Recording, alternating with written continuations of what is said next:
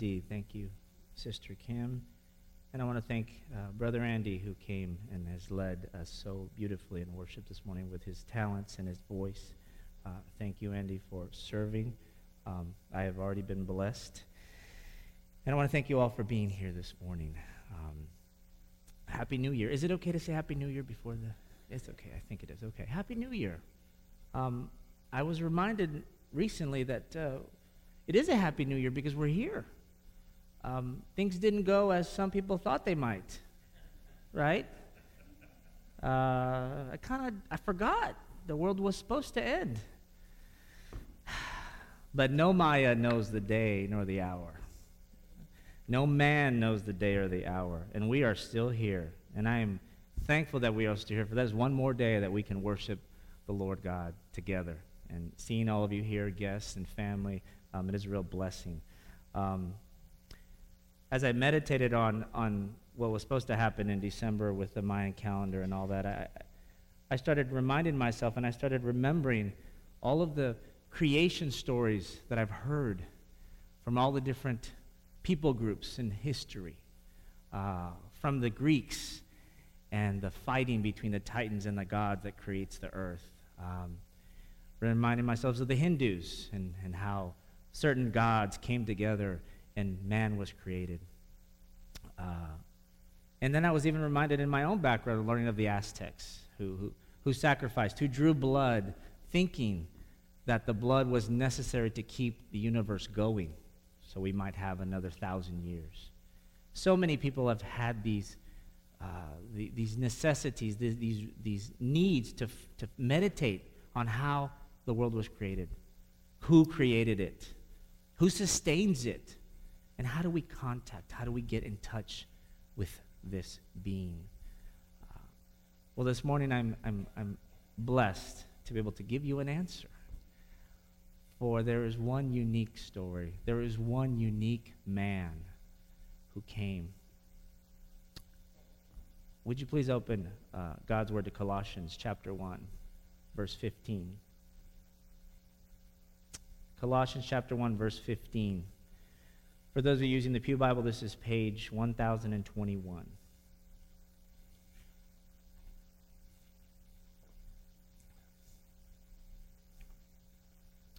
And please follow along as I read the glorious riches of God's word. In Colossians 1, chapter 15, verse 15 through 23. The Son is the image of the invisible God, the firstborn over all creation. For in him all things were created, things in heaven and on earth, visible and invisible, whether thrones or powers or rulers or authorities all things have been created through him and for him. He is before all things, and in him all things hold together. And he is the head of the body, the church. He is the beginning and the firstborn from among the dead, so that in everything he might have supremacy. For God was pleased to have all his fullness dwell in him, and through him to reconcile to himself all things, whether things on earth or things in heaven by making peace through his blood shed on the cross. Once you were alienated from God and were enemies in your minds because of your evil behavior, but now he has reconciled you by Christ's physical body through death to present you holy in his sight, without blemish and free from accusation. If you continue in your faith, established and firm, and do not move from the hope held out in the gospel, this is the gospel that you heard and that has been proclaimed to every creature under heaven, and of which I, Paul, have become a servant. Would you bow your heads with me and pray? Lord, we thank you for your word, your word that pierces hearts, that separates us, takes us down, breaks us down, and builds us back up so that we might glorify you. I pray this morning, Lord, that this word that we have just read together would do just that pierce our hearts, move us to where we need to be moved, cleanse us where we need to be cleansed. And Lord, I pray that the words of my mouth and the meditations of my heart would be pleasing and acceptable in Jesus Christ. Amen. So this morning, I have the blessing of, of what I think is actually continuing with Pastor Samuel's recent trilogy of sermons on who Christ is. As a reminder, uh, Samuel, Pastor Samuel preached the Son of Man. Christ is the Son of Man. Christ is the King of Israel, and Christ is the Son of God. And this morning, we get to continue to explore the attributes and characteristics of Christ. We get to do what I can't imagine is, is, is, is anything but glorious to begin the new year, to create in ourselves a space in our hearts to put in who Christ is. Who, who's this God we worship? And in this passage, in this beautiful hymn written to the Colossians at a time of, again, some strife and turbulence in that little church that was meeting in somebody's home, Paul brings this beautiful hymn, a hymn that had already probably been written and had been prayed and gives it to them as an offering to remind them of who Christ is. So this morning, I want to remind all of us who Christ is. Christ is the creator. He is the creator of everything, of all things. Christ is the sustainer of all things. And lastly, Christ is the reconciler of all things. So this morning, let us focus on Christ as creator, sustainer, and reconciler. What's important for us to be reminded in this passage, especially, is that these attributes and characteristics, these powers and glory, are laid out for us by Paul beginning in verses 13 and 14. Paul has just informed in these verses that those of us who believe in Christ have been transferred into the kingdom of the Son. Let us read verse 13 here. For he has rescued us from the dominion of darkness and brought us into the kingdom of the Son he loves, in whom we have redemption, the forgiveness of sins. So Paul has just laid out we are now in the kingdom of the Son. But then the question is who is this Son? Who is this King? Why has God done this? Who is this ruler of the kingdom of light? So now Paul offers his data. He offers his explanation. He offers the truth of who God is. Who is this Son? And that is that Christ this morning is revealed to us as creator, sustainer, and reconciler of all things. So let us go through these wonderful passages together. Let us comb through these truths and see how they move our souls. First, Christ as creator. We see that Jesus is first and foremost responsible for the creation of everything, all things. Did you catch all things in this passage? There is no doubt who Christ is, the creator. Only God Jesus existed before creation with God the Father and God the Holy Spirit in perfect unity and love. The Trinity. In verse 15, we read, The Son is the image of the invisible God, the firstborn over all creation. For in him all things were created things in heaven and on earth, visible and invisible, whether thrones or powers or rulers or authorities, all things have been created through him and for him. What do we learn from this verse? What do we learn from these truths? I want to give you three points. First of all, Christ as creator was meant to be seen just as his creation was meant to be seen. He's the image of the invisible God. To see Christ is to see God and know him. God, is the invis- God the invisible has become flesh so that all might most easily see his unending love, his most tender mercies, and the fullness and power of his grace. The love, mercy, and grace of the one true and living God are on display in Jesus Christ. So, as Christ was creator, is creator of all things, he is meant to be seen. Right? And I challenge you do you see him? Is he there with you every day? Because he has come to be seen, he has come to make known the Father. Secondly, Christ is the firstborn over all creation. this means that even though Christ was never created, he is heir to his Father's kingdom. This idea of firstborn in the language of the ancient world was not about you were born first.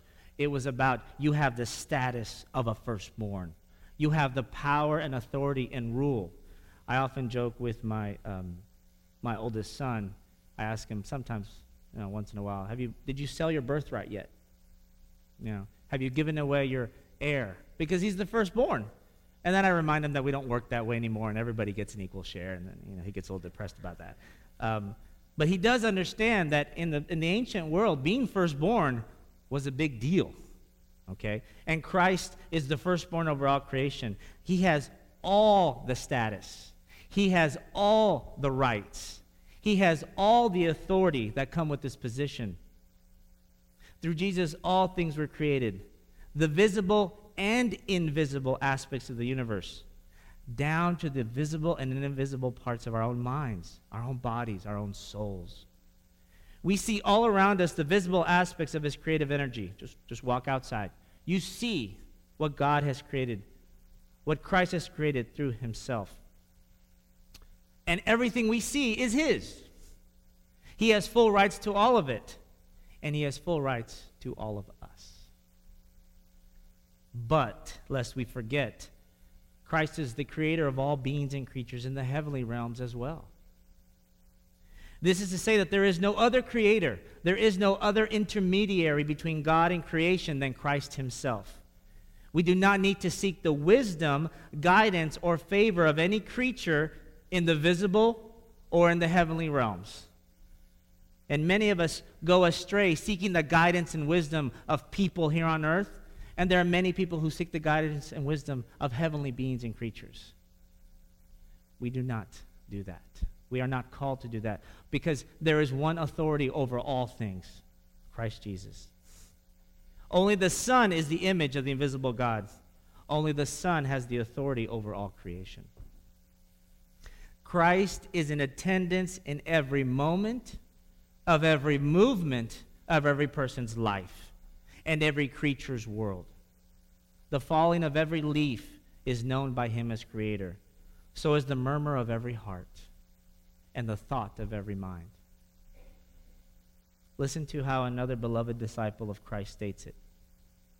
In the beginning was the Word, and the Word was with God, and the Word was God. He was with God in the beginning.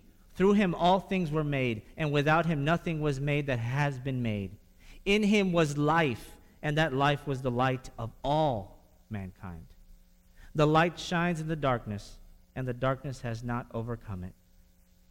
And later in the Gospel of John, we read in chapter uh, 1, verse 14 The Word became flesh and made his dwelling among us. We have seen his glory, the glory of the one and only Son, who came from the Father, full of grace and truth. Amen. Thirdly, Christ as creator, a point to remember is that all of creation was created by Christ for Christ. All of creation was created by Christ for Christ. Verse 16 For in him all things were created, things in heaven and on earth, visible and invisible, whether thrones or powers or rulers or authorities. All things have been created through him and for him. If Christ is truly the creator of all things, everything, everywhere, and is present at the movement of every atom and molecule of his creation, do you realize, friend, that he is present wherever you are? How can we forget this? In the dark corners of our souls, in the darkness of our own rooms, I often forget. I need to be reminded that he is there as creator of all and as his creation is for him, he is there. He created you, he created your life. He is the life. Christ Jesus is the light of your life. His light shines over you in power, authority, rule, and reign, and you, dear friend, were created for him. And here's the question that I hate to ask Am I living my life the life He created for Him? Are you living the life He created in you for Him? Do you believe in Him? Do you trust in His power over creation and authority, over all things? point all of your worship toward Him. All relationships, give them to Him. Every thought, every deed, every word, pass it before your Creator. Do this. Christ is not also Creator, but another important truth is that He is the sustainer of everything. He is the sustainer. Not only has Christ created all things, he is active in sustaining all things, keeping all of creation, every fiber, every molecule, and every subatomic particle in its proper place. And they are all under his control. Listen to Paul as he continues to express the truths of who Christ is in verse 17. He is before all things, and in him all things hold together. All things are in their place. And he is the head of the body, the church. He's the beginning and the firstborn from among the dead, so that in everything he might have the supremacy. All things in this life are held together by his will. All things. He has not separated himself, as many people used to believe. Many of our founding forefathers were what are called deists, and they thought God created the world and stepped back. And now it is our job with our human intellect and our human power to figure out God's creation. No, dear friend. Jesus created everything. Everything was created in him, for him, through him, and he holds it all together constantly. He is also the head of the church. Now, here's a special creation his body. The text here seems to indicate that not only is, is Christ holding all of the universe together, but there's a special relationship between him and his beloved bride, between him and all those who believe in him. We are called the body of Christ, and he is the head. He is directly attached to his body, and he is directly sustaining his body in a very special and unique way. He is holding the church together through his power as head. Now, husbands and fathers, I, I, need your attention because I'm a husband and father. So we're going to pick on ourselves right now. Remember that the relationship between Christ and his people is patterned or is given to us as a marriage between the groom, Christ, and his bride, the church. And he is holding the church together, his beautiful bride. Husbands and fathers, you are married, you have children. Guess whose job it is to hold that family together? It is your job. God has called you as the head of your family, just as Christ is the head of the church, to die for your family, to sacrifice for your family, to lead your family in the Holy Spirit. Be it your wife, your children, or anyone else in the sphere of your influence as a man as a father and a husband in your household. There is no mistaking that this is a teaching of the Bible. And to continue, not only is Christ holding all things together, he is holding in a special way his church together through the power of his Holy Spirit. He is also holding all things together in the afterlife as well. And we've been reading Revelations, and if you take nothing away from Revelations, you should, you should take away that Christ is controlling and in power of everything the heavenly realms and the earthly realms. Listen to how the Old Testament in Job chapter 34, verses 10 through 15, explains this truth. So listen to me, you men of understanding. Far be it from God to do evil, for the Almighty to do wrong. He repays everyone for what they have done. He brings on them what their conduct deserves. It is unthinkable that God would do wrong, that the Almighty would pervert justice.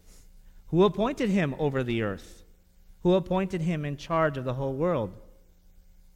If it were his intention and he withdrew his spirit and breath, all humanity would perish together and mankind would return to the dust. So, even in the Old Testament, the, the Hebrews, the Jews understood that God is holding all things together. And it is through his spirit and breath that we were created, and it is through his spirit and breath that we are sustained And if God should so choose to remove it, we would all turn to dust. We would all perish. How do we deal with this truth? Christ as sustainer. Do we? Do we live our lives in grateful praise and thanksgiving for the constant sustaining and life giving power Jesus is constantly expressing in himself? Do we appreciate that? Do we fear it in the holiness of this God? I think we should. I think we should meditate on it. I think we should pray daily that God will remind us that He is sustaining me right now. Okay? When we read in God's word that says, I can do all things through Christ who strengthens me, it is not that you have strength and then God gives you extra strength. I don't think that's it at all. I think it's all His strength. And you are just reminding yourself that you can do all things in His will and in His strength, but it is all Him. It is not you. We pray often that we would decrease so that He would increase. We pray often that we would be empty vessels filled with His Spirit. Somebody asked me one time, well, what does it mean to be a Christian? That means, I said, it means for me to get out of the way so Christ can do what He came to do. Right? I don't want Sam to exist. I don't even want to use the word I ever. I have no rights. I have no status. I have no power. I'm a servant of the Most High God. Can I please get out of the way there's the challenge. But none of us can get out of the way until we realize this third point, this final point, and the most important. Christ as creator, Christ as sustainer. And let me tell you, those two are never separated. They're never separated. Christ is always created and he is always sustaining. And this third point is just as vital, if not for our souls, the most important. He is reconciling all things to himself. He has become the ultimate bridge, the ultimate connection between a life where he is always immediately present and one where he is eternally absent and we live our lives in eternity without him.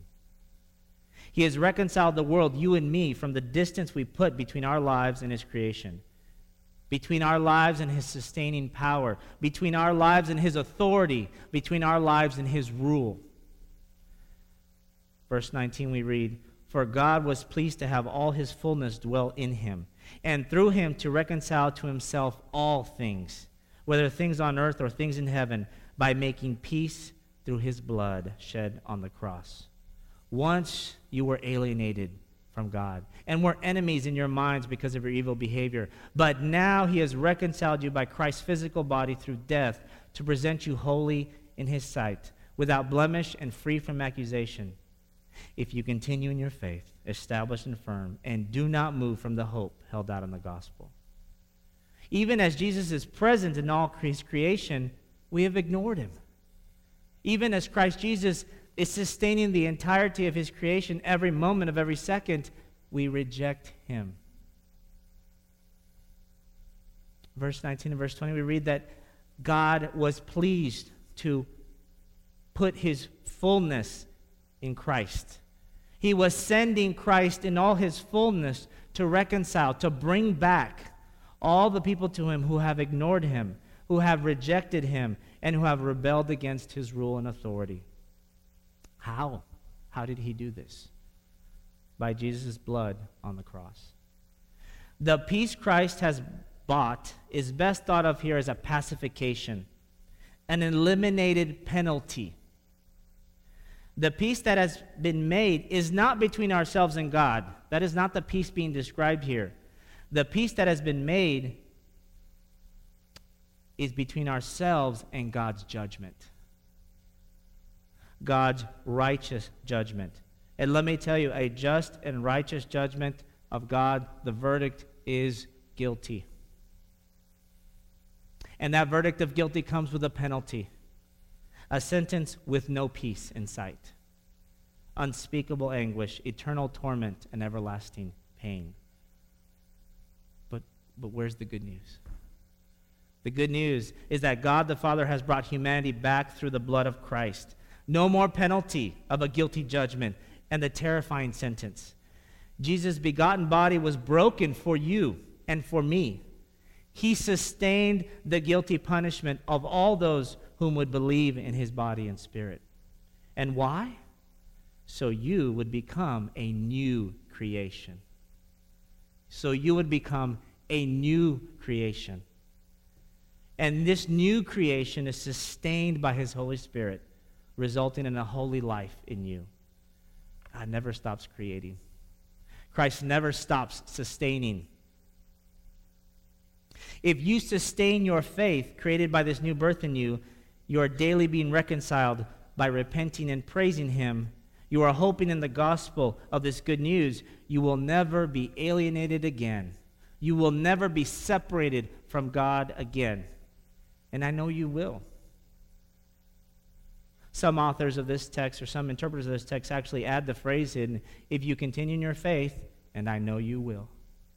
For we know that when we give our lives to Christ, we will never be separated. When we have faith in Him, we will never be snatched out of His hand. In this life, you will understand and witness His sustaining power, and you will live for Him. In this life, you can experience His reconciliation in your life as His Holy Spirit works in you, cleansing you, purifying you, making you holy and blameless in your words, thoughts, and deeds. What a beautiful picture, right? Many of us get married and we wear white on our married on our on our wedding day. Okay? Well, the men usually don't, right? Because we don't even pretend to be pure, right? So, but you are going to be made white. Your, your, your groom is making you white. So that on that glorious final day, you will shine with the radiance of holiness and his glory. Listen to God's precious words summarizing this in the letter to the Hebrews, chapter 1, verses 1 and through 4. In the past, God spoke to our ancestors through the prophets at many times and in various ways. But in these last days, he has spoken to us by his Son whom he appointed heir of all things, and through whom also he made the universe. The Son is the radiance of God's glory and the exact representation of his being, sustaining all things by his powerful word. After he had provided purification for sins, he sat down at the right hand of the majesty in heaven. Don't tell me that the Bible doesn't say the same thing over and over and over again, from beginning to end.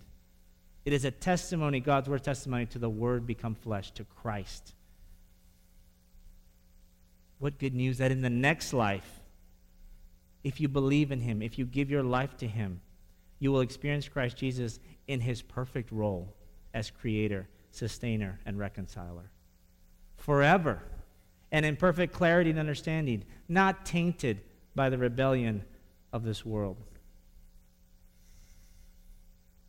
We read Revelation 22 today, but I would like to read to you from Revelations 21, where at the end times, Christ summarizes all that he is in his glory.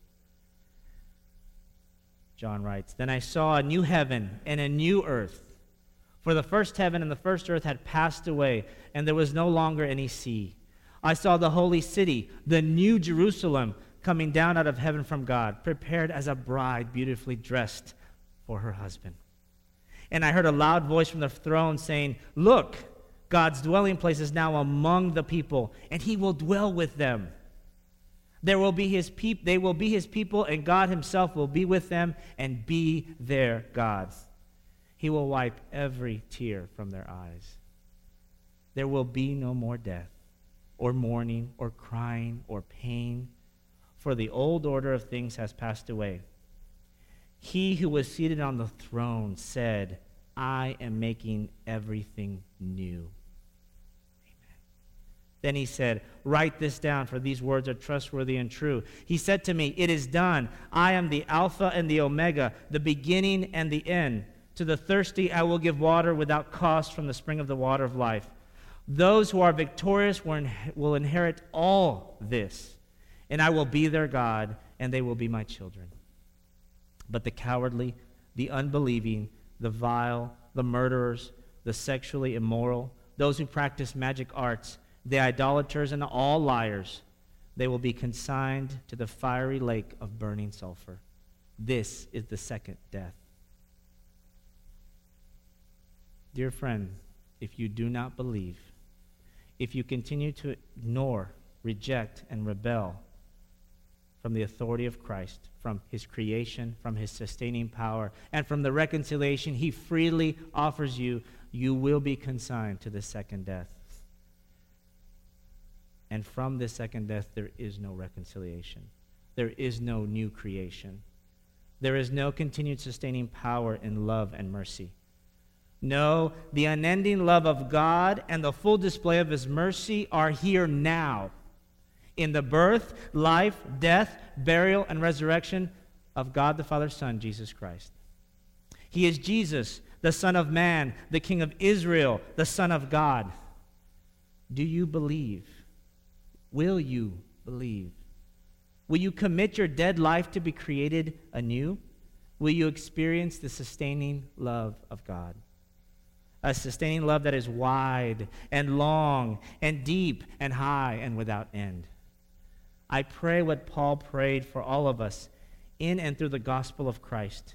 In Paul's letter to the Ephesian church, chapter 3, verse 14, we read, For this reason I kneel before the Father from whom every family in heaven and on earth derives its name.